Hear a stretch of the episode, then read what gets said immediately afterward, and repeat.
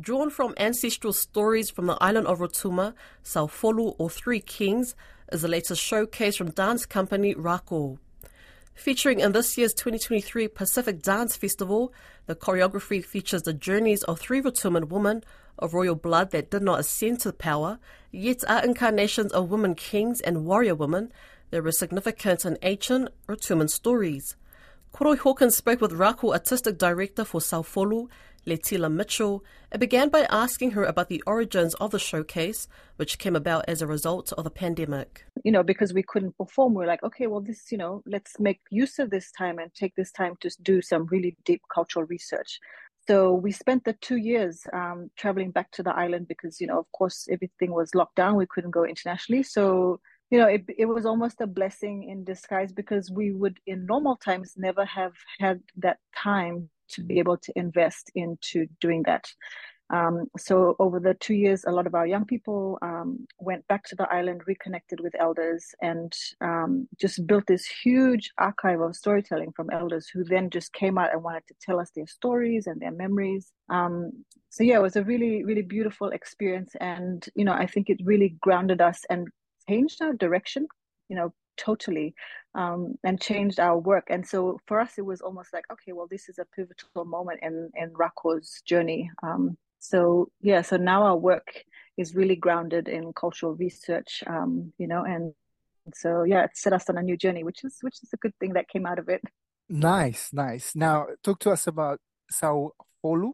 I've obviously daughters of my own so this theme is is really resonates with me. Yeah so a lot of a lot of the stories um, that were actually written and documented by missionaries were always written uh, talking about the male heroes of the story but majority of the stories never talked about the women.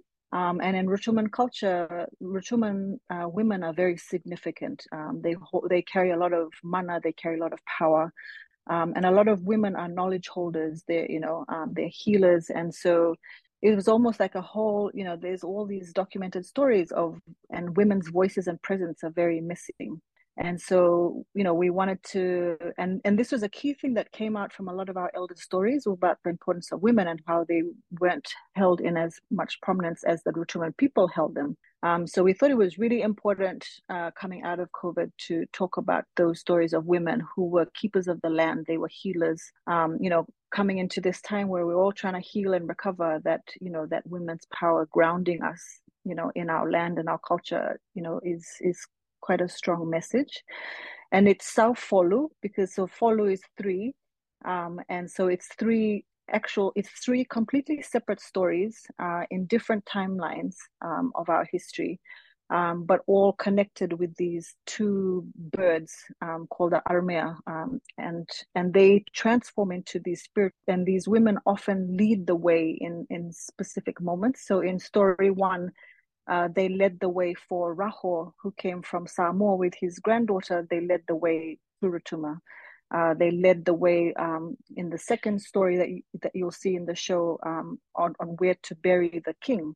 And in the third story, they led the way of, um, you know, of where to war so that they would win the war. Um, so it carries the story of these two significant women, but also these three other women of royal blood who never ascended to the throne, but we imagine what would a world have looked like if they did ascend to the throne. Um, and so in Rotuman culture, uh, Sau is is the word for king, but there is no word for queen.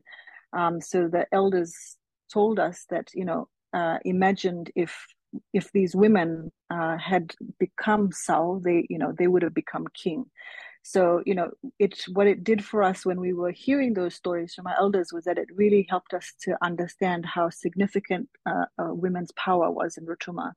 Um, and so it was, you know, the your leadership was not gender based, but it was more about, you know, the respect um, that was accorded to you um, by the people. And so so these three stories uh, they've been documented but they're all from the the male hero of the story so we really wanted to show the women's side of the story and to to bring to the forefront the women's music and the women's chants and the women's uh, voices um, so yeah so Sau Folu is basically three kings and it's three three separate stories Amazing. And where can people um, come and see this and when? So the the show is part of the Pacific Dance Festival, um, and our nights are on June the eighth and the 9th at Q Theatre in Auckland, New Zealand. Awesome. Sounds Thank you so much. All the best. Thank you.